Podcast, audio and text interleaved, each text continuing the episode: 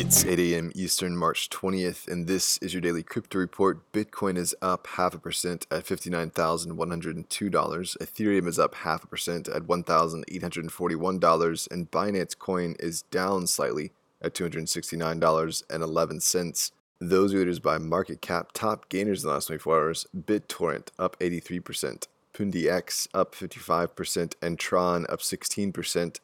Today's episode is brought to you by the Internet of Healthcare startup Olive AI. If you're a developer looking to have perpetual impact, visit oliveai.com forward slash careers to help bring healthcare into the light.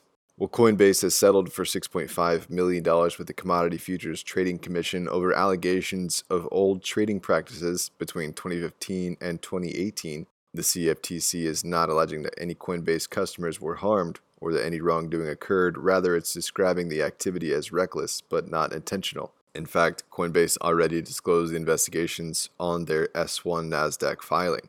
The Guggenheim Museum is looking for MBA interns who have an opinion on NFT artworks, which the administration refers to as a nascent, fast growing, and highly scalable area of the art world. Another question asked on the job post is in what ways should the Guggenheim extend into the digital experience? Sotheby's has also announced an intention to get into the NFT space. Speaking of NFTs, the NFT marketplace OpenSea raised 23 million in a Series A round led by A16Z. The funding round also saw participation from serial investor Naval Ravikant, Mark Cuban, and 3LAU. A16Z is leading two fundraisers now for OpenSea.